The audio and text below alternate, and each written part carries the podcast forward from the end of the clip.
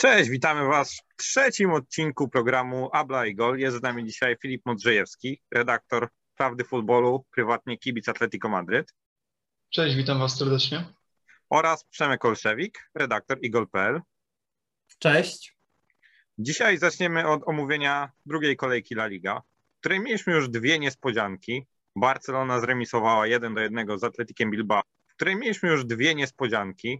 Barcelona zremisowała jeden do jednego z Atletikiem Bilbao na San Mames, a Real zremisował z Levante trzy do trzech. Panowie, który mecz bardziej Was zaskoczył? Który wynik jest dla Was większą niespodzianką? Remis Levante z Realem czy Bilbao z Barceloną? Zacznijmy od Ciebie, Filip. Hmm, to tak myślałem, żeby zacząć jako gość. Wydaje mi się, że mimo wszystko jednak yy...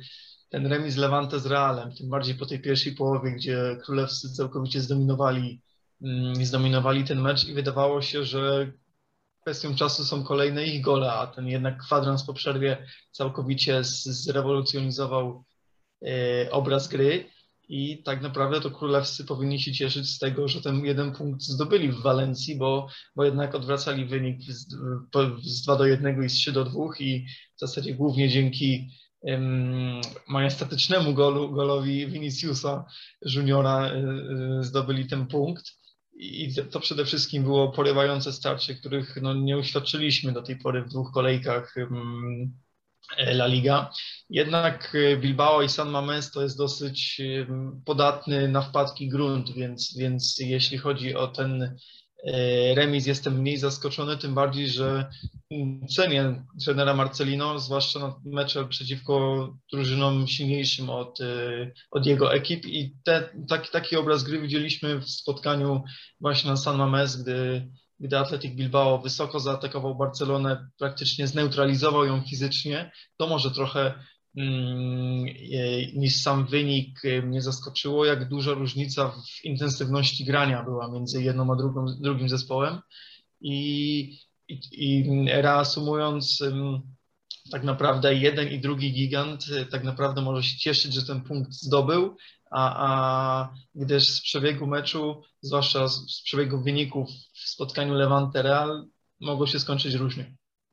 No tak, pamiętamy przecież ten słupek po golu na dwa do jednego albo na trzy, nie pamiętam, ale nie, był słupek na cztery dwa, na cztery dwa to byłby gol, tak, tak. I to byłby tak naprawdę pewnie koniec, już Vinicius by hat-tricka nie, nie, nie strzelił i byłoby dziękuję, dobranoc, a Real się uratował. Co do Barcelony, to też zdumiewające było to, że oni przez pierwsze sześć minut tak naprawdę nie wyszli w ogóle z własnej połowy, bo Atletik założył taki pressing, że oni nie wiedzieli dosłownie, co się dzieje. Przemek, co ty powiesz? No dla mnie również ten remis Barcelony na San Mames to był bardziej do przewidzenia. Tam ta pierwsza kolejka z Realem Sociedad niejako zakłamała trochę rzeczywistość, w jakim stanie jest teraz Barcelona. No bo jeżeli spojrzymy sobie, w jakim składzie personalnym Real Sociedad przyjechał na Camp Nou, to widzimy, że nie było Isaka, kontuzjowany był Illaramendi. Więc ten potencjał ofensywny drużyny no, był dość mocno okrojony i niektórzy po tym cztery dwa popadli trochę ze skrajności w skrajność, chociażby tym gloryfikowaniem Braithwaite'a, tak, który miał się okazać, że to nagle jest zbawiciel ofensywy Barcelony. No nie jest, jeszcze długo nie będzie. Tak jak rozmawialiśmy tydzień temu, to jest człowiek, który może zdobyć tam powiedzmy dziesięć piętnaście bramek w lidze, no ale to już jest jego sufit. To jest też tak jak mówiłeś, sześć minut Barcelona nie była w stanie wyjść z własnej połowy na San Mames przeciwko Atleticowi Bilbao. I tak jak też Filip powiedział, tam dużo zespołów straci punkty, to jest tak niewygodny teren, tak niewygodny przeciwnik, że to będzie naprawdę bardzo ciężki mecz dla kogokolwiek, kto przyjedzie do Bilbao. Natomiast jeżeli przejdziemy do meczu Real Levante, Levante obok Sewilli jest w ostatnich ciągu pięciu lat jedną z dwóch drużyn, które najwięcej punktów urywa z top trójce, tak? Czyli Barcelonie, Realowi i Atletico. Tam należało no, się spodziewać. Jeden punkt zdobyło, że, że ci dopowiem, w zeszłym sezonie z Levante. W tym yy, yy, Levante ten, yy, zakończyło serię chyba ponad roku yy, yy, bez porażki na Wanda Metropolitano, Atletico Madryt. Tak jest. Tak jak mówię, Levante to też jest niewygodny rywal, ale zobaczcie, to jest ten wspólny mianownik i Bilbao, i Levante. Ten atak, jaki był, jak wspomniałeś, te pierwsze piętnaście minut drugiej połowy, jak wysoko Levante siadło na Real Madryt, jak ich przycisnęło i od razu widzieliśmy, że ta defensywa złożona z Alaby i Nacho w tym momencie, ona się, Nacho czy Militao, już teraz nie pamiętam dokładnie, Nacho poprawcie mnie, jeżeli się my. Nacho Militao. Nacho Militao.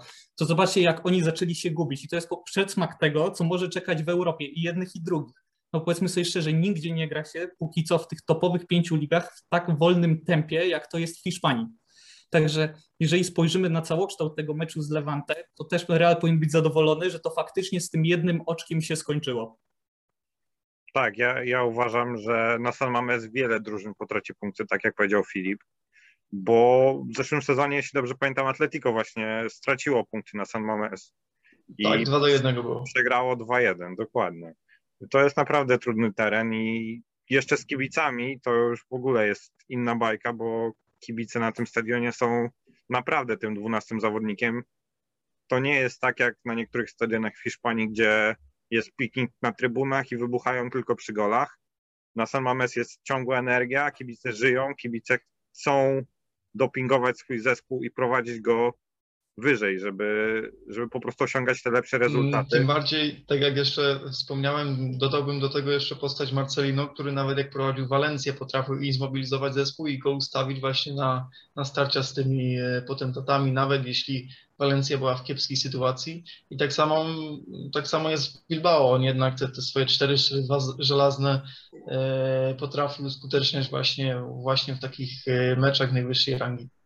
No tak, pamiętamy też przecież y, półfinał Superpucharu Hiszpanii z poprzedniego sezonu, gdzie Bilbao z kolei pokonało Real Madryt i awansowało do finału, w którym przegrało z Barceloną, jeśli dobrze pamiętam. Tak, i to też w takich okolicznościach dosyć y, dramatycznych dla, dla Bilbao, z tego co pamiętam, przecież bramka chyba padła na dogrywkę w, w, w jakiejś końcówce, mi się wydaje, ale już... Tak, już tak. Y, Chyba, chyba Piqué wyrównał i... się. Tak, ale tak, to Bilbao... Może, może nie brnijmy w tego, w to, bo... To się a, nie brnijmy, bo ja mi się daje z tego, że pamiętam, że Bilbao ten super puchar wygrało, a potem dwa kolejne finały były w trąbę niestety, jak to się popularnie mówi. Może tak było. Mo, możliwe, możliwe. Mówię, mylą się te mecze, bo tego jest tyle, że to trudno nadążyć. Za Zwłaszcza w tym super pucharze, jak teraz wymyślili i półfinały, i finał. Tak, tak, tak, dokładnie. Coś jeszcze chcecie dodać na temat pierwszej kolejki? Wiadomo, męki Atletico, ale o tym porozmawiamy za kilkanaście minut. Sevilla, o, o Sevilla możemy też chwilę pogadać, bo Sevilla, no, mnie osobiście bardzo zawiodła, bo jak patrzyłem ten mecz, to miałem nadzieję, że on się skończył po prostu.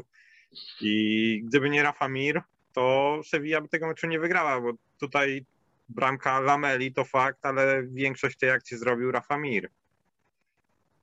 No mecz był bardzo męczący, tak jak w zasadzie można powiedzieć i pierwsza i druga kolejka La Liga, chociaż ten późniejszy jeszcze mecz Osasuna-Celta to chyba przebił to, to starcie Getafe z Sevillą, bo jeden i drugi mecz był po prostu koszmarny do, do oglądania, ale myślę, że w przypadku Sevilli będzie, powiemy to samo, co za chwilę powiemy w przypadku Atletico, że tak naprawdę mają sześć punktów i już mają tą przewagę dwóch punktów już po dwóch kolejkach nad, nad Barceloną i Realem, a to jest w tym, w tym momencie tak naprawdę kluczowe, a czy, a czy grają porywający futbol czy nie, to, to tak naprawdę ma teraz drugie znac- mniejsze znaczenie.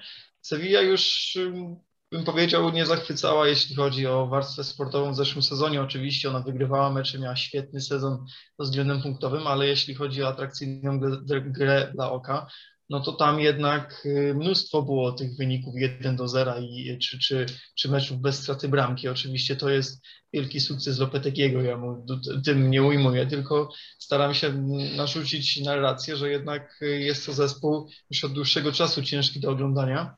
I podobnie było w meczu z, z Getafe. Oczywiście poprzedni mecz wygrali trzy do zera, ale musimy pamiętać, że to było Rayo Vallecano, który chyba jest pretendentem głównym do spadku. Sevilla dosyć dokonała niezłego wzmocnienia w postaci Rafy Mira, który mocno ubolewam, że nie trafił na Wanda Metropolitano. Eric Lamela też ma dobry start, trzy bramki w dwóch kolejkach, więc, więc powiedzmy ten, ten trząs z przodu może, może punktować i może strzelać bramki, więc na pewno Sevilla będzie, będzie groźna w tym sezonie, a to czy teraz gra gorzej lub, lub słabiej, myślę, nie ma też większego z, z, znaczenia, a liczą się głównie punkty, bo musimy pamiętać, że też ten okres przygotowawczy był po wielkiej imprezie, w dwóch wielkich imprezach, były Mistrzostwa Europy, było Copa America, gdzie ci piłkarze mm, grali naprawdę długo i, i dopiero tak naprawdę wchodzą na te najwyższe obroty i, i dopiero powiedziałbym, że od października, listopada, gdy zacznie się ta Liga Mistrzów, to te zespoły będą w optymalnej formie. Ja to, czy Sevilla będzie mocna, uzależniam chyba najbardziej od tego, czy na Sanchez Pizjuan pozostanie Jules Koundé, bo jeśli Koundé odejdzie do Chelsea, to Sevilla traci takiego gościa w obronie, którego chciałby każdy zespół na świecie, mam wrażenie. Jednego z topowych stoperów. Nie ma co oszukiwać siebie i kibiców. Jest jednym z najlepszych aktualnie środkowych obrońców na świecie. Jeśli on odejdzie, to Sevilla będzie w dużych tarapatach, jeśli chodzi o zachowywanie tego czystego kąta szczególnie, bo nie zawsze Bono czy Dmitrowicz będą w stanie pomóc. Przemek, co ty powiesz o Sevilla? Byłeś pewnie załamany patrząc na nich. No to mecz z gatunku tych, które cierpi się oglądając takie. Natomiast powiedzmy sobie szczerze, no kto za dwa czy trzy tygodnie będzie pamiętał o tym, jak wyglądał mecz Sevilla-Getafe, czy jak wyglądał mecz Atletico-Elche. Spojrzymy na tabelę, zobaczymy, że jest komplet punktów, spojrzymy na klasyfikację strzelców. Lamela po dwóch meczach z trzema golami, Korea po dwóch meczach z trzema golami. I to pójdzie w świat. Natomiast Julen Lopetegui, tak jak Filip też wspomniał, to jest trener, który ma pewną regularność, który te wyniki jeden zero też będzie ciłał, natomiast to jest człowiek, który moim zdaniem bardzo często przekombinowuje w najważniejszych meczach, który nie ma tego zmysłu, który tak potrafi drużynę zaprogramować na te najważniejsze spotkania. I to był problem Sewilli w tamtym sezonie. Jeżeli chodzi o kadrę, to bez wątpienia Sevilla w tym momencie jest dużo silniejszą drużyną kadrowo niż była w tamtym. Doszedł Rafa Mir, doszedł Lamela, nie ma ubytków póki co Koundé, tak jak mówisz, chociaż do końca okienka został prawie tydzień, więc tu się może wszystko zdarzyć. Z tego co wiem, jak podaje Marka też, że to Tomasz Delaney będzie miał być tym potencjalnym następcą Koundé, no ale to jest z kompletnie innej klasy piłkarz i powiedzmy sobie szczerze, że on na ten poziom Koundé, chociaż był, był w swoim niesamowitym piku, to on na ten poziom nie wejdzie. Sevilla, mówię, w tej chwili wszystko bym też uzależnił, tak jak powiedziałeś Rafał, od tego odejścia Koundé. Jeżeli on zostanie, to jest duża szansa, że znowu będzie Sevilla bardzo blisko tej pierwszej trójki i niewykluczone, że znowu do końca sezonu będzie się liczyła w grze o mistrzostwo. Jeżeli nie, to jeżeli odejdzie Koundé, no to zaczną się wtedy problemy. Tak, ja jestem podobnego zdania i wydaje mi się, że to najbliższe dni zweryfikują to, czy Sevilla będzie w tym marszu po mistrzostwo z Realem, Atletico i Barceloną, czy też automatycznie, naturalnie, taką selekcją naturalną po prostu się z niego wykruszy. Dobrze, panowie, przejdźmy teraz do waszych, do naszych jedenastek tej kolejki. Zacznijmy od ciebie, Filip. Zaprezentuj nam swoją jedenastkę kolejki i opowiedz nam o jednym piłkarzu wybranym przez ciebie, którego chcesz w jakiś sposób wyróżnić. Mm, dobra, to ja zacznę. W bramce Dituro, obrona Montoya i Nigo Martinez, Kondogbia, gdyż występował w trójce środkowych obrońców, więc tutaj go umieściłem, i Javi Galan. Druga linia to De Jong, Casemiro i Toro, i z przodu Korea, Vinicius, Memphis Depay. Ja na M V P wskazałem Viniciusa z uwagi na jego wpływ mimo wszystko na, na wynik spotkania w Levante i to, jaki impuls dał do zespołu, a myślę, że wyróżnię jako fan Atletico Angela Corea, bo to jednak jest niesamowite, jaki ten, progres, jaki ten piłkarz uczynił progres od, um, od końców, przez cały poprzedni sezon, ale przede wszystkim od końcówki poprzednich rozgrywek, bo po tym spotkaniu z, z, z Betisem, gdy już um, praktycznie ob, kilka razy świat obiegło to zdjęcie, gdy obejmował go Diego Simeone, no to jest w niesamowitej formie. Osiem z, ostat, z ostatnich dziesięciu meczów bodajże, również ten gol w ostatniej kolejce z, z Realem Valladolid jest w życiowej formie, a ja zawsze z tyłu głowy mam jednak ten fakt, że dwa lata temu był jedną nogą już y, poza Wandę Metropolitano, gdy, gdy miał odchodzić do A C Milan, ale sto, dziesięć milionów euro różnicy zaważyło na tym, że ostatecznie pozostał w barwach Rocky Blancos, a na Wanda Metropolitano miał trafić Rodrigo, który ostatecznie podpisał kontrakt z Leeds, więc teraz możemy porównać sobie, gdzie jest były piłkarz Walencji, a gdzie jest Angel Corea. To zupełnie, zupełnie inny punkt na, na osi. Angel Corea wyrasta na takiego cichego lidera Atletico i chyba to jest też trochę powód, dlaczego Cholo nie zdecydował się na zakontraktowanie takiej typowej dziesiąt, dziewiątki na sztukę. Dlaczego po, po Vlachowiczu i po Rafie Mirze nie przyszedł, którym, których, którym interesowało się Atletico, czyli takich charakterystycznych dziewiątek, przyszedł Matheus Cunha, czyli zawodnik bardziej grający za napastnikiem na dziesiątce, bardziej dribler i, i skrzydłowy. Tyle jeśli chodzi o charakterystykę piłkarską, bo jeśli chodzi o mm, cechy charakteru, to wiemy, że to jest zawodnik kompletnie niepasujący do, do Atletico, ale pewnie jeszcze o tym powiemy dwa słowa. I być może Angel Corea i jego taka skuteczność w ostatnich miesiącach zaważyła na tym. I, i to chyba na, na tyle na temat, na temat Angela Corei, bo y, dwa, dwa gole z Celtą, y, dobry mecz z Elche i trafienie, i w ogóle nawet ten luz, który zaprezentował przy tym trafieniu, bo oczywiście y, błąd bramkarza, ale jeszcze nie, nie, nie uderzał z... Y, nie uderzał do pustej bramki, tylko jeszcze sobie przeniósł piłkę piętą i, i zewnętrzną częścią stopy umieścił piłkę w siatce, to też świadczy o dużej pewności siebie Argentyńczyka. Przemek, czas na ciebie. Ja poszedłem w stronę formacji jeden trzy cztery trzy, także na trzech obrońców. W bramce postawiłem na Dituro. Trójka stoperów to Duarte, Inigo Martinez i Kondogbia.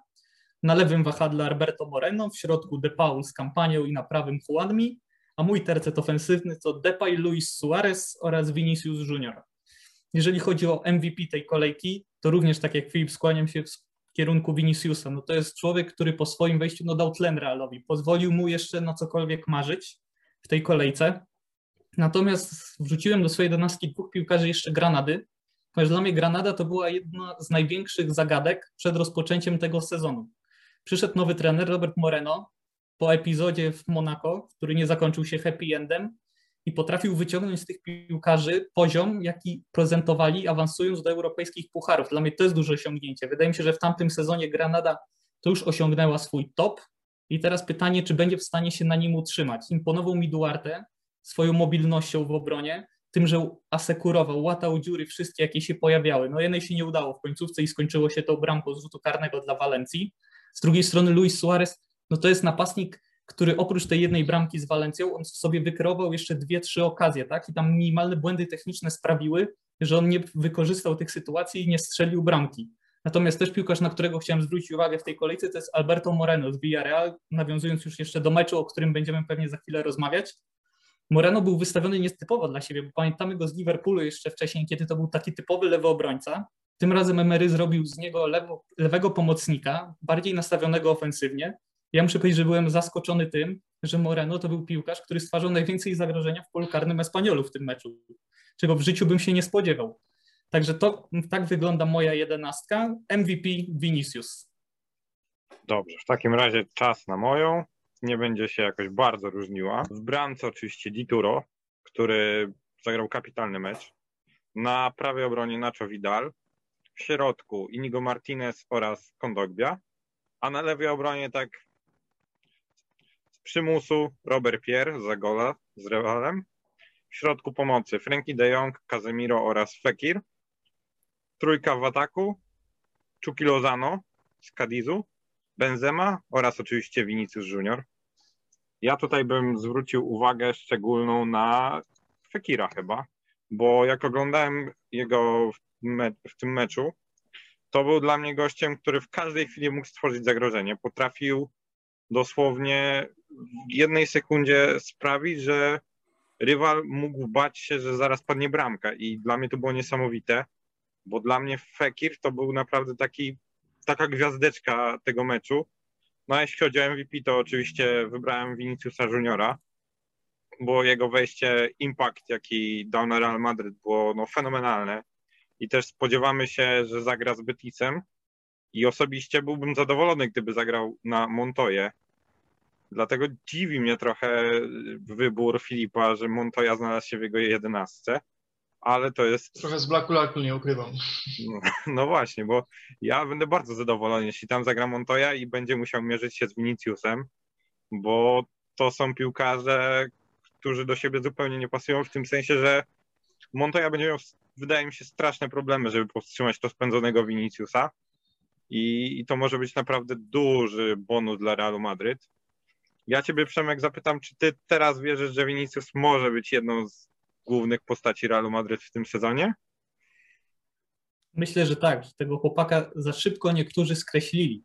Spójrzmy, ma teraz dwadzieścia jeden lat, on jest w wieku w tej chwili, w którym Neymar przychodził do Barcelony, a Vinicius jest już po trzech sezonach w Realu Madryt, gdzie wiadomo, pierwsze co się wrzuca w oczy to jego rażąca nieskuteczność i te spektakularne pudła, które krążył po YouTubie, ale spójrzmy też, że to jest facet, który potrafi strzelać ważne bramki, tak jak teraz możemy sobie przypomnieć dwa gole przeciwko Levante. Cofnijmy się do ostatniego El Clasico przed wybuchem pandemii, kiedy Real wygrał na Bernabeu dwa zero, gdzie też przez długi czas bił głową w mur i to właśnie Vinicius po swojej indywidualnej akcji strzelił gola. Zakładając jeszcze, że na skrzydłach Realu pierwszymi wyborami są dla Ancelottiego obecnie Hazard i Bale, którzy powiedzmy sobie szczerze, jak tu siedzimy w trójkę, zapewne żaden z nas nie zakłada, że oni bezurazowo przejdą całe trzydzieści osiem kolejek w tym sezonie. Więc Vinicius chcąc nie chcąc no dostanie te swoje szanse i myślę, że te szanse powinien dostać już wcześniej niż tylko w przypadku absencji któregoś z nich, tak? Bo jeżeli sobie spojrzymy, co wniósł do gry Eden Hazard przeciwko Levante, a co Vinicius po swojej zmianie, to dla mnie Brazylijczyk jest pewniakiem do wyjścia w pierwszym składzie na Benito Villamarin. Pytanie, czy za Bale'a, czy właśnie za Hazarda. To już zobaczymy, co Carlo Ancelotti wymyśli. A teraz przejdźmy, panowie, do meczu hitowego tej najbliższej trzeciej kolejki La Liga, w którym Atletico Madryt w czole Simeone podejmie Villarreal prowadzony przez Unaya Emery'ego. Villarreal ostatni mecz na Wanda Metropolitano wygrało bodajże w dwa tysiące siedemnastym roku, jeśli dobrze pamiętam. I to na pewno nie będzie łatwe spotkanie dla podopiecznych Unaya Emery'ego, bo no nie są w dobrej formie. Villarreal zaliczył dwa remisy i nie były to remisy z zespołami powalającymi na kolana. Powiedzmy, gdyby były to remisy z Realem i Realem Sociedad, byśmy inaczej na to patrzyli, ale jeśli remisujesz ze Espanyolem i bądź to bądź jednak Granadą, to jest to trochę inna sytuacja niż, yy, niż remisy z potentatami. Więc zacznijmy tutaj na razie od spojrzenia na Villarreal i gdzie widzicie największy problem w tym zespole? Co Unai Emery powinien ulepszyć, żeby być w stanie w ogóle zagrozić Atletico Madryt? Zacznijmy od ciebie, Filip. Ja tak zacznę w ogóle szczerze, że mam problem z samym Villarreal pod wodzą Unai Emery'ego. Oczywiście jest ten sukces, jest to trofeum, które miał zagwarantować, czyli, um, czyli wygrał Ligę Europy po prostu, swojej rozgrywki można powiedzieć, ale jeśli weźmiemy pod uwagę ligę, no to Unai Emery zajął siódme miejsce i zdobył dwa punkty mniej od Javi Callechy, który, który opuszczał Villarreal na piątym miejscu w tabeli, więc to jest To jest pierwszy problem, który mam z Unayem Emerym, a jednak skala i pensji, samego nazwiska i reputacji jest zupełnie inna tych dwóch trenerów. Następnym faktem jest to, że Unai Emery w poprzednim sezonie z zespołami z Atletico, z Barceloną i z Realem zdobył raptem dwa na osiemnaście punktów. To jest, to jest bardzo fatalny, bym powiedział, wręcz bilans, jeśli chodzi o trenera i zespół, który mimo wszystko aspiruje do tej, do tej czołówki. Jeśli chodzi o Villarreal w pierwszych, w pierwszych kolejkach, no to widać po prostu to po bilansie.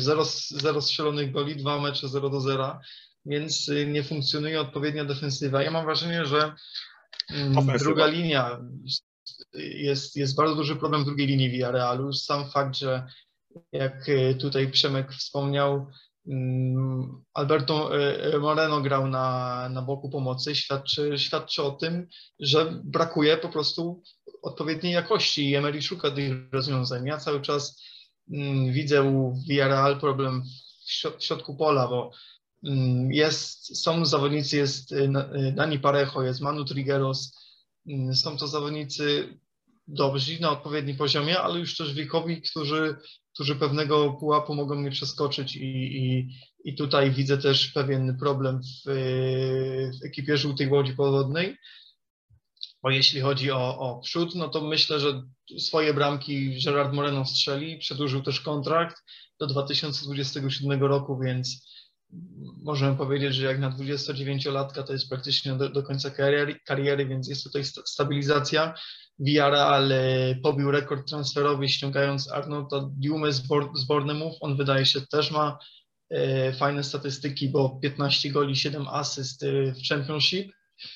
I to jest właśnie skrzydłowy, który miałby na, na, napędzić na, y, te flanki, ale, ale dalej na razie, na razie tego nie widać. Drugim transferem był Bolaje Diaz z, z Rems i on po niezłym meczu w Superpucharze, gdzie zaliczył asystę, co też jest ciekawe, że um, Villarreal um, rozpoczął sezon od niezłego meczu z Chelsea, bo tak naprawdę druga połowa to, to, było, to było całkiem nie, niezły, niezły mecz ekipy Emery'ego, a potem jednak te dwa mecze ligowe pokazały, że, że coś nie gra w tej ekipie.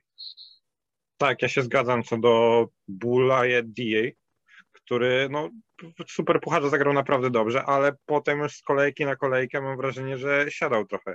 Ze Espanyolem jeszcze tworzył zagrożenie, bo miał, jeśli dobrze pamiętam, dwa jakieś takie groźne strzały, ale w poprzednim meczu no, już nie było tego, yy, tego zaangażowania w ofensywę. I też to połączenie z Gerardem Moreno nie wyglądało już tak dobrze, jak wyglądało na początku. Wydawało się wyglądać na początku. Przemek, co ty myślisz o Villarrealu? No ja tu się pod względem trenera Unai Emery'ego zgadzam z Filipem, tak? To jest siódme miejsce Villarrealu w ligowej tabeli. To jest drugi najgorszy wynik, od kiedy w dwa tysiące trzynastym roku oni wrócili do Primera División. Tutaj o tym trzeba pamiętać, tak? Że gdy te, przez ten pryzmat zwycięstwa w Lidze Europy, no duża część kibiców zapomniała o tym, jak ten sezon ligowy wyglądał u Villarreal. Przecież to była masa remisów w tamtym sezonie, gubienie punktów na potęgę. Przychodzi teraz nowy sezon, tak jak mówicie, dobry mecz z Chelsea, ale to tak jak sam Unai Emery wspomina na konferencjach prasowych, że według niego, to jeszcze mówił jeszcze jak był trenerem Sewilli, niemożliwe jest przygotować zespół, żeby dobrze wyglądał i w Superpucharze Europy na początku, który jest rozgrywany na początku każdego sezonu i w pierwszych kolejkach ligowych. I to niewątpliwie widać. To jest też, tak jak Filip mówił, pod formą są podstawowi środkowi pomocnicy. Dani Parejo, Manu Trigueros i Moi Gomes. Od nich wymaga się kreowania gry Villarrealu, a te dwa mecze pokazały, że z tym jest po prostu problem.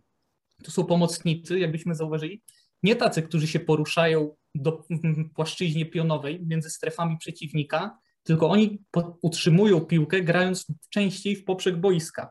I teraz przy absencjach, tak jak mówimy, wypada Samu Chukwueze, w jego miejsce przychodzi Daniuma, tak jak mówił Filip, który będzie miał szarpać tą grę, to najbardziej efektownym zawodnikiem w ofensywie jest Alberto Moreno. No ale powiedzmy sobie szczerze, Alberto Moreno no nie może być jedyną osobą odpowiedzialną za obsługiwanie czy to Gerarda Moreno, czy Dili, tak jak mówiliśmy, tak?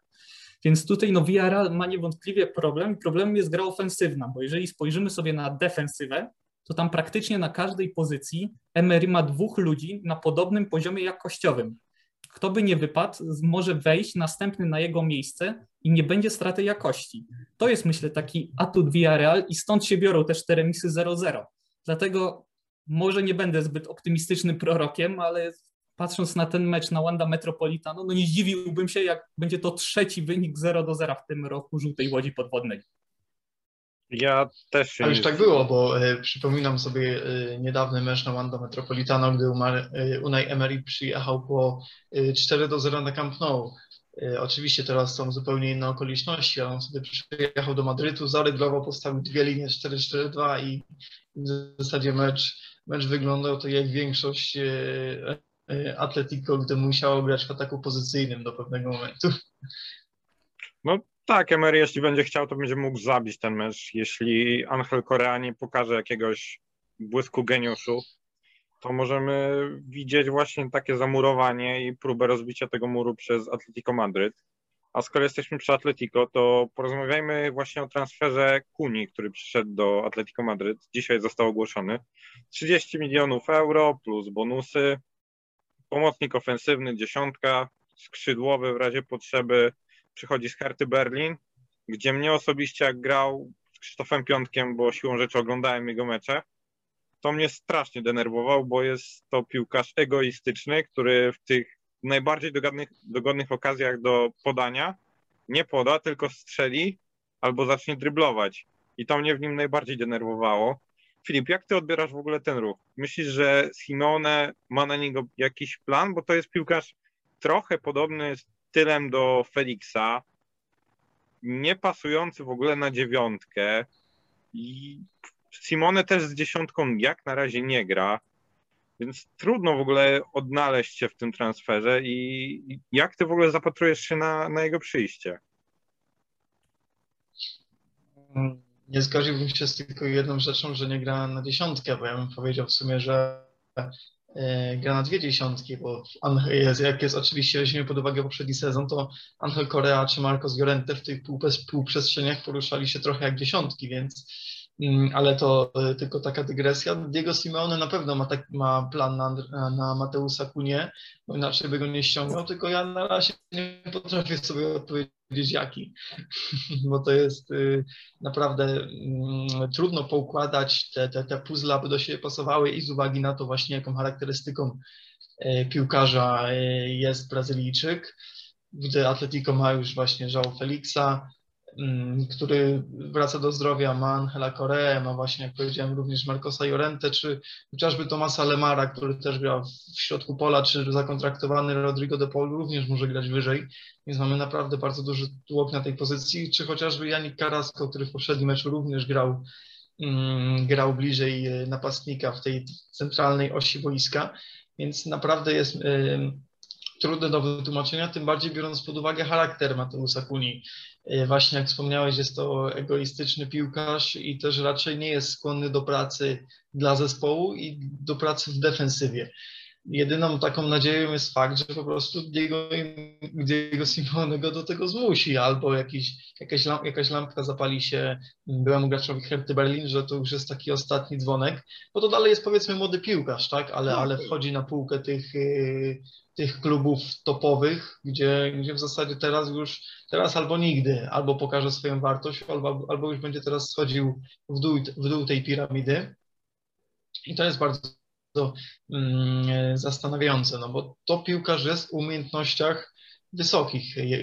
Przeglądałem jego statystyki driblingu w Bundeslidze, no to on był na czwartym miejscu pod względem właśnie mm, driblingu, więc tego, tego nie możemy mu ująć, ale właśnie jestem bardzo ciekaw, jak będzie wyglądał w samym podejściu do pracy w defensywie i pod takim reżimem Diego Simeone, bo to jest piłkarz zupełnie nie z jego bajki.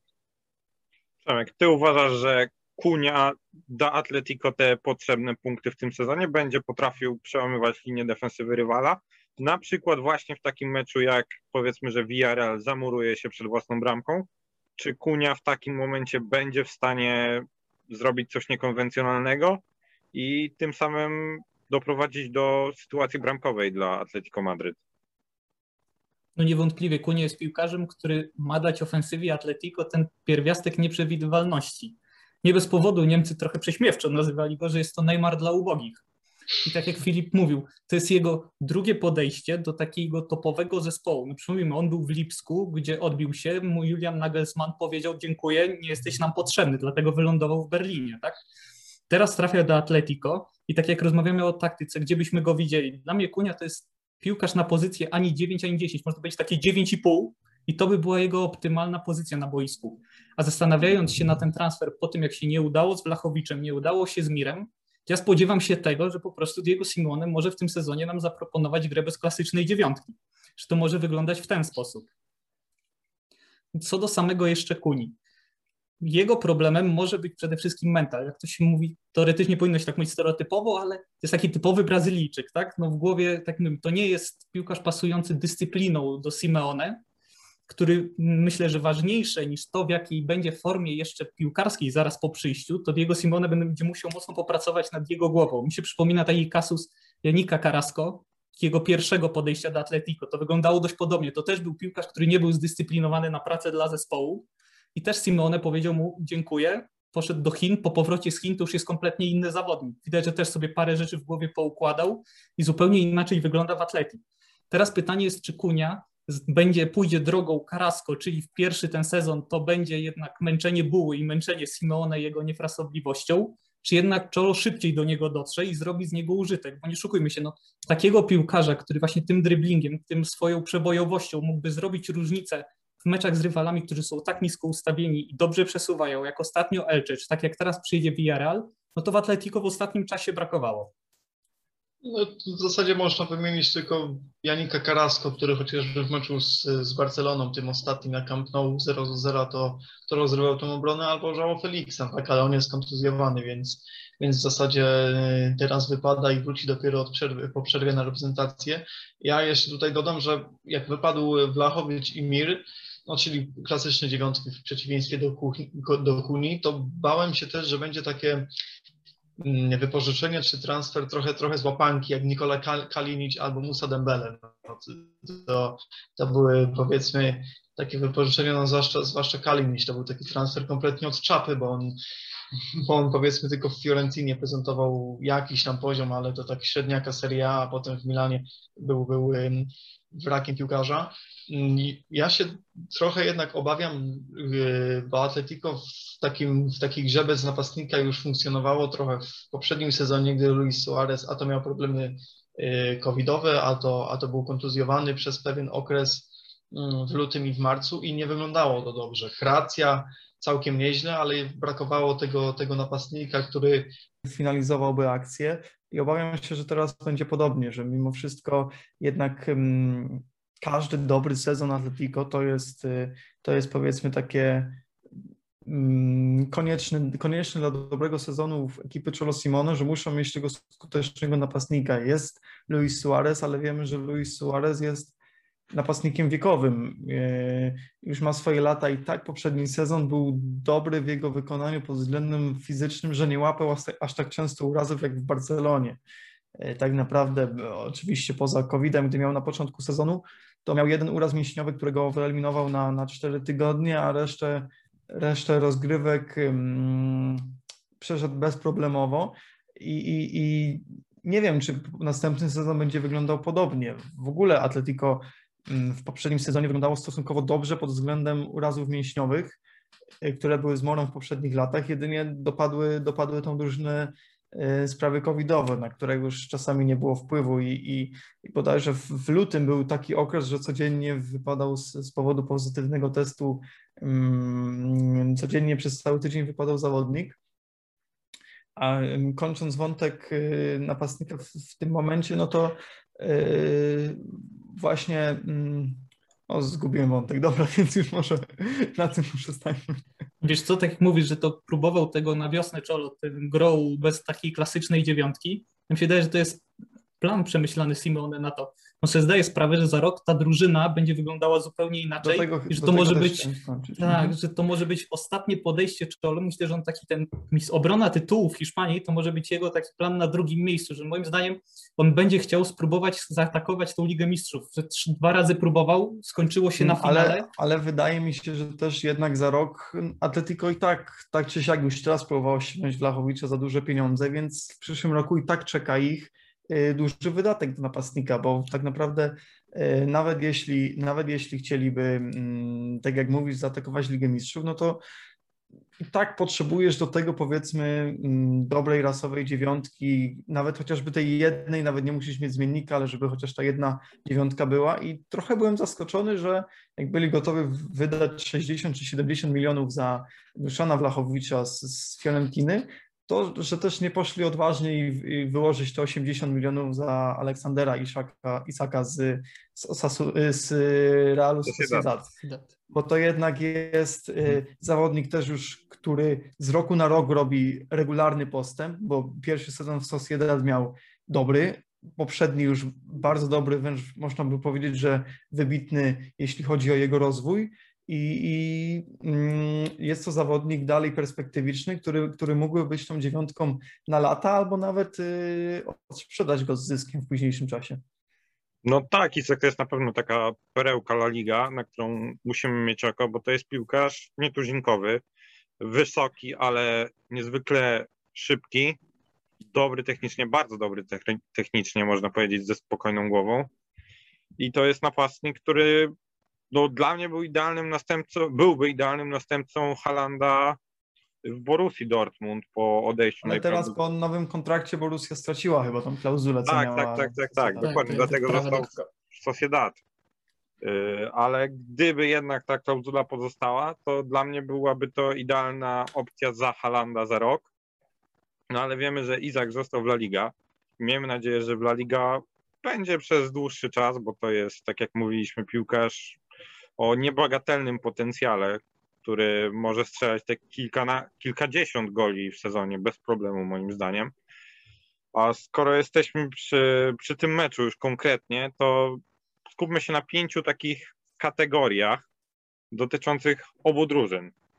Zapytam Was najpierw o potencjalnego pechowca tego meczu z obydwu zespołów.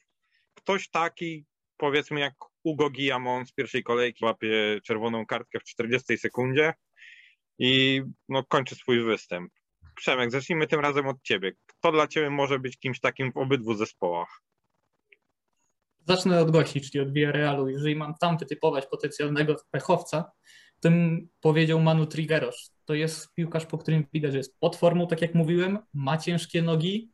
To nie jest zawodnik, który szybko się pozbywa piłki, tylko on ją lubi trzymać przy nodze, a przy Atletico, które będzie chciało zaatakować też Villarreal, to może kończyć się stratami i momentalnym odzyskaniem piłki bardzo blisko bramki Villarreal. Jeżeli chodzi natomiast o Atletico, pechowca, no to może być trochę ciężej też wskazać, bo mówię, w ofensywie nie jest w stanie Villarreal za dużo zaproponować obecnie. Także jeżeli jakiś kataklizm nie stanie się w samym obozie Los Colchoneros, no to pechowca, przykro mi, ale nie jestem w stanie wskazać na ten moment. Tam wszystko gra aż za dobrze, tak jak możemy spojrzeć, jak Kondogbia, wokół którego były znaki zapytania, czy sobie poradzi na tym środku obrony. On był moim zdaniem najlepszy z całej tej trójki środkowych defensorów. Tak, ja się zgadzam co do tego, a teraz kolej na Filipa, potem ja powiem swoją opinię o Kondogbii. Hmm.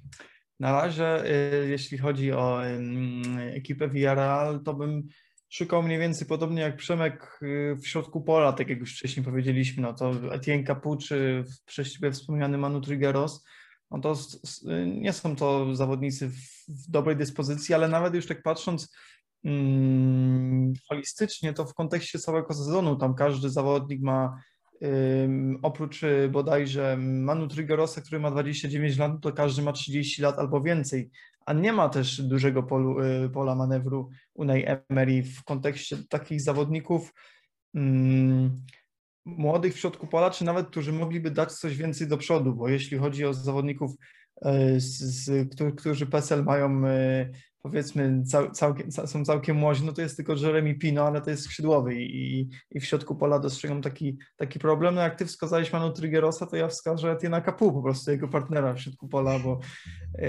bo tutaj z, z, z, zgadzamy się. A jeśli chodzi o m, takich pechowców, pechowców w ekipie Atletico, to no też naprawdę ciężko wskazać konkretnie jednego, bo to zawsze można wskazać Stefana Sawicza, któremu, któremu mogą się przepalić styki, kolokwialnie mówiąc, chociaż w poprzednim sezonie już było trochę lepiej pod tym względem, ale sprokurował głupiego karnego Salavés, ta czerwona kartka z Chelsea, więc, więc jeszcze zdarzają się takie...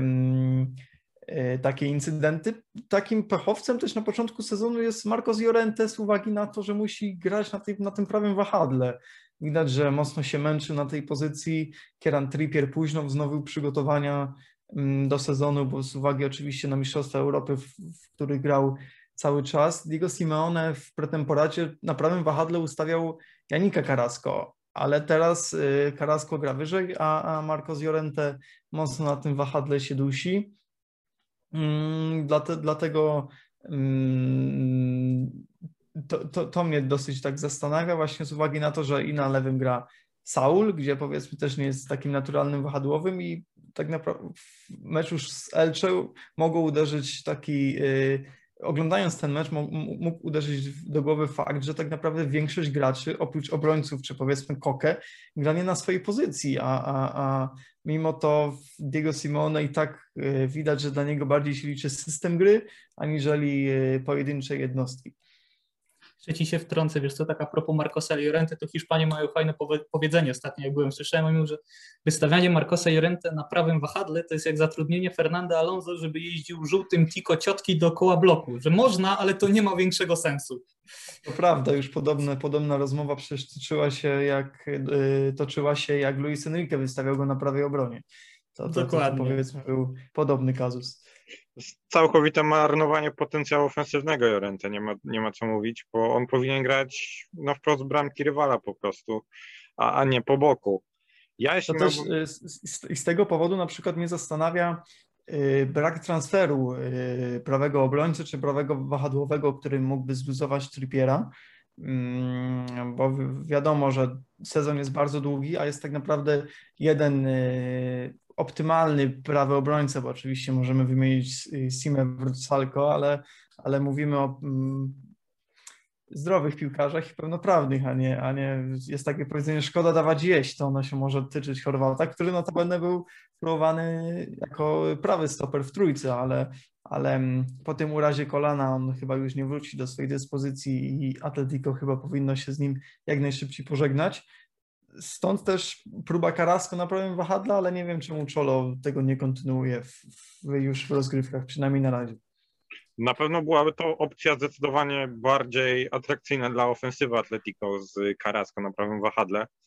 Mniej bezpieczna, jeśli chodzi o defensywę, ale pytanie, czy z Villarrealem tak naprawdę trzeba będzie jakoś bardzo mocno bronić. Ale jeśli spojrzysz na to, że grał Carrasco na lewym wahadle i, i praktycznie rozegrał tam cały sezon poprzedni, to y, oczywiście wtedy go zabezpieczał y, Hermoso, który y, optymalnie czuł się jako lewy, półlewy obrońca, czy, czy lewy obrońca w zależności od rotacji ustawienia, ale z drugiej strony jest, jest Jimenez, więc myślę, że mogło to wy, wyglądać analogicznie podobnie.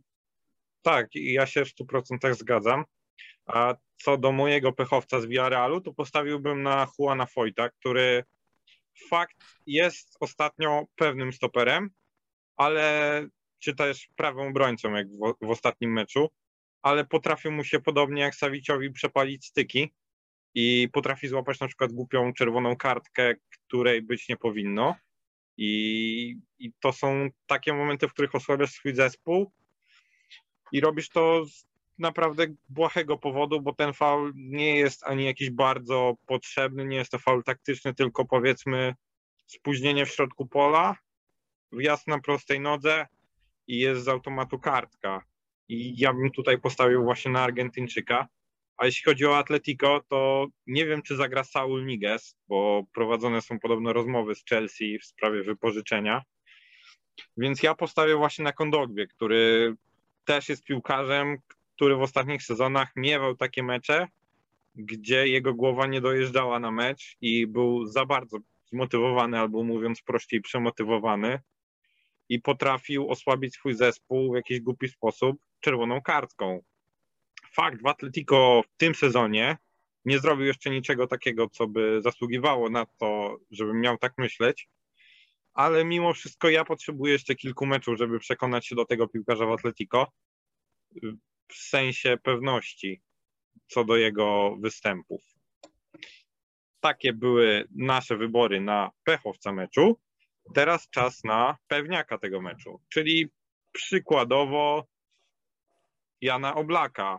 Ja postawię tutaj na właśnie na Jana Oblaka z Atletico Madryt, a jeśli chodzi o Villarreal, mój wybór padnie tym razem na Gerardo Moreno. Nikogo innego, to nie był trudny wybór. Uzasadniać to jakoś bardzo mocno nie trzeba. Liczba goli, liczba asyst, wkład w grę ofensywną Villarreal jest niepodważalny, więc nie zdziwię się, jeśli wasze wybory będą dokładnie takie same jak moje. Filip?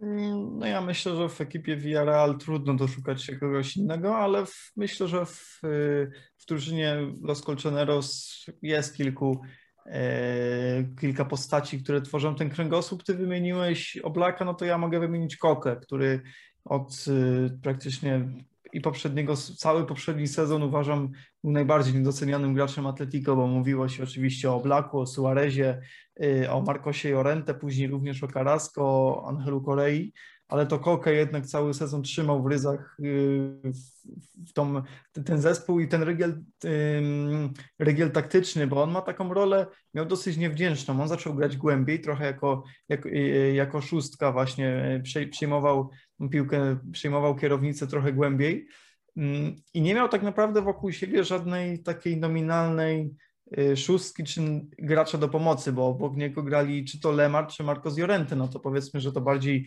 gracze z inklinacjami ofensywnymi i teraz jest yy, podobnie, więc, więc ja wskazałbym właśnie kapitana Rojiblancos. Przemek? Jeżeli chodzi o pewniaków, których zacznę od Villarreal, to ja bym powiedział Raúl Albiol, bo to będzie facet, który przy tym defensywnym ustawieniu w Villarreal, jak się wszyscy spodziewamy w meczu, on będzie miał za zadanie trzymać tą całą defensywę w ryzach. Także na jego barkach będzie bardzo duża odpowiedzialność, żeby postarać się, bo czy nie stracić, na pewno postarać się nie stracić bramki na Metropolitano. Natomiast jeżeli chodzi o Atletico, no to ja jako pewniaka mówicie Oblak, Koke, to ja powiem Korea. No on będzie miał swoją sytuację. No w tej chwili on jest w takiej formie, że gdzie nie stanie na boisku, to tą piłkę przynajmniej jedną czy dwie do zdobycia, okazję do zdobycia bramki będzie miał. Więc teraz od niego zależy, czy Atletico moim zdaniem będzie miało trzy punkty w tym meczu. To jest wysoce prawdopodobne, że to właśnie Korea będzie miał tą piłkę meczową na stopie. A jeśli mówimy o piłkach meczowych, to zastanówmy się nad kimś takim, kto może być szczęśliwcem. Kto może mieć takie wejście, jak miał powiedzmy Vinicius w poprzednim meczu z Levante. I teraz zacznijmy od Filipa. Kogo widzisz po stronie Villarrealu w takiej roli? Myślę, że to też postać, która, która tutaj się pojawiła, Jeremy, yy, Jeremy Pino z, z ekipy Villarreal, bo myślę, że to jest chłopak, który naprawdę ma bardzo duży potencjał, ma, ma fajny gaz, więc powiedzmy, że yy, takim, jak przewidujemy, defensywnym ustawieniu Villarreal, który może, oczywiście jeśli pojawi się na boisku, bo w sumie jest to, jest to nie wiadomo, bo szukam właśnie tutaj wśród graczy ofensywnych, którzy mogą przesądzić o losach meczu, no to to jest na pewno taki gracz, który może dać dodatkowy impuls z uwagi, z uwagi na jego taką przebojowość. Naprawdę w poprzednim sezonie w kilku wejściach naprawdę zaimponował mi i widać, że jest to zawodnik o, o wysokiej klasie, więc ja właśnie wskazałbym osiemnastolatka. A po stronie Atletico Madryt? To jest pytanie na przykład, czy zagra Luis Suárez, czy nie, bo to jest, wszystko zależy od tego, jak będzie wyglądał skład, bo yy, przepraszam, wprowadziłem Was w błąd, teraz mi się przypomniało, że Hermoso jednak zagra, więc pewnie Kondogbia pójdzie wyżej, wskoczy na jego miejsce właśnie, właśnie, właśnie Hiszpan i takim graczem może być na przykład też Rodrigo De Paul, który najprawdopodobniej w takiej sytu- w sytuacji usiądzie na ławce, bo wątpię, żeby Diego Simeone mm, posadził, posadził na, na ławce właśnie Francuza, który grał dwa mecze bardzo dobre, oczywiście na dwóch innych pozycjach, dlatego to wszystko, wszystko jest zależne od, od tej jedenastki, którą, którą wystawi Diego Simeone, więc albo właśnie um, Suarez, albo Rodrigo de Paul, który naprawdę w spotkaniu z Elche tymi podaniami za linię obrony z głębi pola naprawdę mi zaimponował, czy najpierw do, do Korei, gdy asystował, a później miał już również taką jeszcze jedną piłkę do Janika Carrasco, który zmarnował sytuację. Ja po swojej stronie postawię za Villarreal, wybiorę Pervisa Estupiniana, który może wejść na tą lewą stronę obrony i rozruszać, rozruszać ofensywę w razie potrzeby. To jest piłkarz, którego ja naprawdę bardzo lubię i uwielbiam go oglądać. Mam wrażenie, że on zawsze jak wchodzi, to robi coś takiego, że chcemy na niego patrzeć i robi po prostu przysłowiowy wiatr. Podobnie może być po stronie Atletico, jeśli wejdzie, jeśli będzie potrzebny Renan Lodi, który też te inklinacje do gry ofensywnej ma zdecydowanie na innym poziomie niż chociażby Mario Hermoso, który, tak jak mówi Filip, pewnie zagra na tej lewej obronie. Dlatego ja postawię na tę dwójkę lewych obrońców. Przemek, ty na kogo postawisz? Jeżeli chodzi o szczęśliwców, to tutaj, tak jak Filip powiedział, bardzo dużo zależy od składu, w jakim wyjdzie Atletico Madryt. Jeżeli na boisku od pierwszej minuty pojawi się Luis Suarez i dotrwa do końca, jestem przekonany, że to jest idealny kandydat na szczęśliwca, mając w pamięci to, co było w poprzednim sezonie, jak takie mecze, które się spodziewano, że będą dla Atletico trudne, Atleti przepychało, no to widzę przed oczami obraz, że piłka po strzale odbija się od trzech obrońców, bramkarzowi od łydki, od słupka wpada do bramki i widzę cieszącego się z gola Luisa Suareza, więc dla mnie to jest taki murowany kandydat do tytułu szczęśliwca. Jeżeli chodzi o Villarreal, to bym powiedział o Arnaucie Daniumie. To jest facet, który przyszedł, zadebiutował ze Espanyolem i tak jak wcześniej też rozmawialiśmy, gdzie największe problemy ma Villarreal, to są skrzydła. Tam nie stwarzał żadnego zagrożenia, nie kreował sytuacji ze skrzydła swojego napastnikowi Moreno. Dlatego Daniuma to może być taki nieoczywisty bohater, który dobrze się wprowadzi do Ligi Hiszpańskiej. Ja też w Daniumę bardzo mocno wierzę i wydaje mi się, że to może być taka mała perełka tej ligi na następny rok, może dwa, bo jeśli zagra kilka dobrych sezonów, to prawdopodobnie odejdzie. No, wydali na niego dwadzieścia pięć milionów euro, to chyba nawet on przebiło kilkaset tysięcy rekord Paco Alcacera, więc jest to dosyć inwestycja, inwestycja, która ma się zwrócić albo przynajmniej ma przynieść korzyści sportowe. Tak, tak, tak. Ja myślę, że się zwróci i to pewnie z taką podwójną nawiązką. Będzie transfer za około pięćdziesiąt milionów euro wychodzący z La Liga, ale to przyszłość mnie zweryfikuje. Wiadomo, wiadomo dokąd, jest jeden kierunek, zwłaszcza dla yy, zwłaszcza dla, dla Holendra, powiedzmy, który z Bornemów przyszedł, to raczej w tym kierunku wróci. Tak jest. Teraz zastanówmy się nad najsłabszym punktem, chociaż wiele już powiedzieliśmy o najsłabszym punkcie Villarrealu. Jest to naszym zdaniem ofensywa i druga linia. Dlatego zastanówmy się, gdzie słaby punkt ma Atletico Madryt. Filip, ty jako kibic, gdzie widzisz największe problemy Atletico Madryt?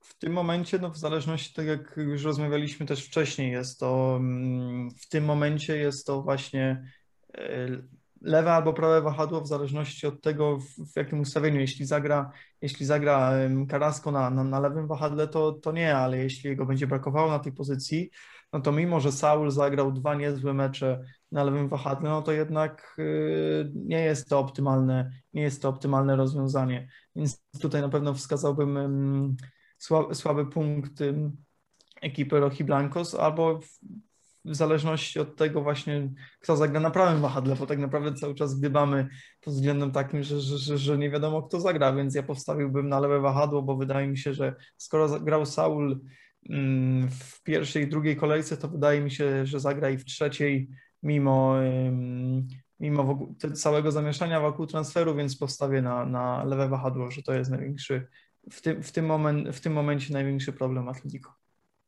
Ja się tutaj w stu procentach z Filipem zgadzam, bo Saul mnie w ogóle nie przekonuje na tej pozycji. Zdecydowanie lepiej wygląda, wyglądał w środku pola i no nie ma predyspozycji po prostu motoryczno-fizycznych do gry na lewym wahadle, moim zdaniem. Więc no, nie widzę go w tej roli na, na dłuższą metę. Przemek, ty gdzie widzisz największy problem Atletico Madryt? Po części się z wami zgadzam, że na wahadłach, ale to tylko po części, już tłumaczę dlaczego. Gra tam Saul i Llorente.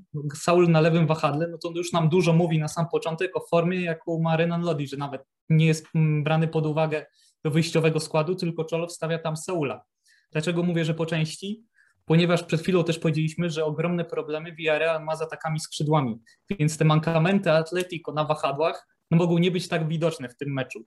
Bardziej w tej chwili bym się skłaniał, jeżeli chodzi o słaby punkt Atletico, to jeżeli faktycznie nie będzie jeszcze gotowy Luis Suárez i nie wystąpi w tym meczu, no to będzie problem taki, że nie będzie takiej klasycznej dziewiątki. Tak jak się spodziewamy, to może być mecz ciężki do oglądania, koło zero zero, gdzie Atletico będzie na Metropolitano waliło głową w mur i takiego człowieka, który odbitą piłkę by mógł wziąć, dostawić nogę, dobić do bramki, może w tym meczu Atletico brakować, a to będzie kluczowe w kontekście wywalczenia trzech punktów. Tak, na pewno będzie, może brakować, jeśli Suarez nie, nie zagra, może brakować człowieka, o którego możesz oprzeć te ataki i, i zatrzymać tą piłkę, zastawić się gdzieś, rozegrać na skrzydło. To jest rola, którą Suarez wykonuje bardzo dobrze i wiadomo, jakiś przypadkowy gol ze strony Suareza też zawsze może wpaść. Zastanówmy się jeszcze nad ostatnim punktem, który sobie wymyśliłem, czyli najmocniejszy punkt obydwu zespołów. I jak mówiliśmy o szczęśliwcu, to nie chodzi mi tutaj właśnie o kogoś takiego, tylko stricte o całą formację. Która formacja jest waszym zdaniem najmocniejszą formacją w obydwu zespołach? Filip, zacznijmy od ciebie.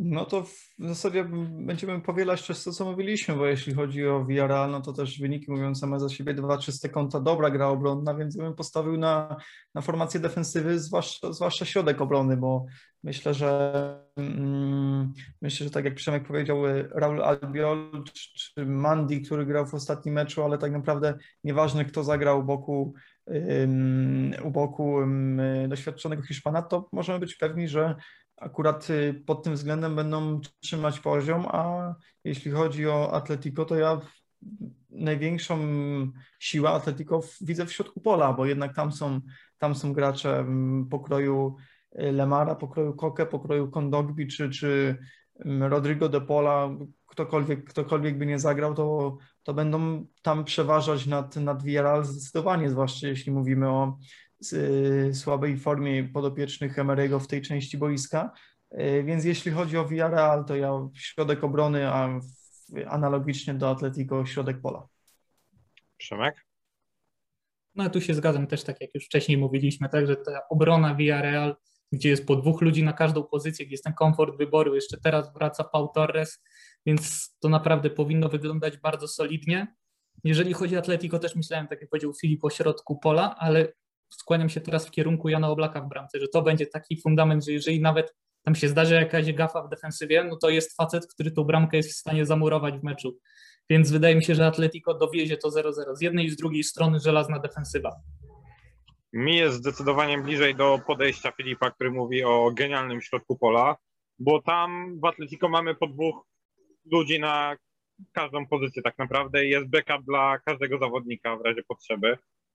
Więc to tutaj widzę najmocniejszą stronę Atletico Madryt i wierzę, że to oni będą prowadzili grę, bo mają do tego piłkarzy stworzonych i, i tak ten mecz musi wyglądać, a Villarreal musi się bronić, więc siłą rzeczy oczywiście też postawię na defensywę i wierzę w dobry występ Jeronimo Rujego na bramce. Chcecie coś jeszcze dodać na te, temat tego meczu? Możemy sobie przewidzieć potencjalny wynik. Ja zacznę od siebie i postawię na jeden zero dla Atletico. Filip? Myślę, że gradu bramek się nie spodziewamy. To takie jeden, pewnie, pewnie wyniki będą oscylować w okolicach zera lub jednej bramki. Też, też myślałem o jeden zero, ale z uwagi na to, że ty wymieniłeś ten wynik, a nie będę stawiał na, na, na stratę punktów ekipy Diego Simeone, no to powiem dwa zero. No. Jest, jestem, jestem zmuszony dodać jedną bramkę. Dwie Korea? Może dwie Korea, chociaż, chociaż raczej nie, bo wydaje mi się, że jedna, jedna bramka padnie do trzydziestej minuty, a druga na zamknięcie meczu w końcówce, więc już Korei nie będzie na boisku. Cały scenariusz meczu mamy przewidziany. Przemek, jak ty się zapatrujesz? Nie trzeba go oglądać. Tak. Przemek, jak ty się Niczym... zapatrujesz? Tak, tak, tak. Ja chciałbym zobaczyć chociaż trochę tych bramek, chociaż niech będzie to jeden jeden. Wyjdźmy ponad średnią w tym sezonie w La Liga i nie tylko w tym meczu, ale w całą kolejkę, żebyśmy nie musieli zakrywać oczu oglądając takie partidasa jak w tamtej kolejce. Przemek, Przemek cały ten, cały program straszy nas żelaznymi defensywami, a teraz jeden jeden stawia, że obie drużyny potracą bramki. Liczę, że tak jak rozmawialiśmy, komuś ten prąd odetnie w końcu. Ostatnio I coś jak, się będzie działo. Ostatnio jak był u nas gość Adrian Białkowski i powiedział, że będzie Partido Loco, to było Partido Loco. Miejmy nadzieję, że nie będzie tutaj murowanka i że nie przewidzieliśmy tym samym przebiegu spotkania. Dziękuję za obecność Filipowi Modrzejewskiemu z redakcji portalu Prawda Futbolu. Prywatny kibicowi Atletico Madryt. Przyjemność po naszej stronie. Był ze mną również Przemysław Olszewik, redaktor igol kropka pl. Dzięki bardzo, również miło. A program tradycyjnie prowadziłem ja, Rafał Sierchej, również z redakcji igol kropka pl.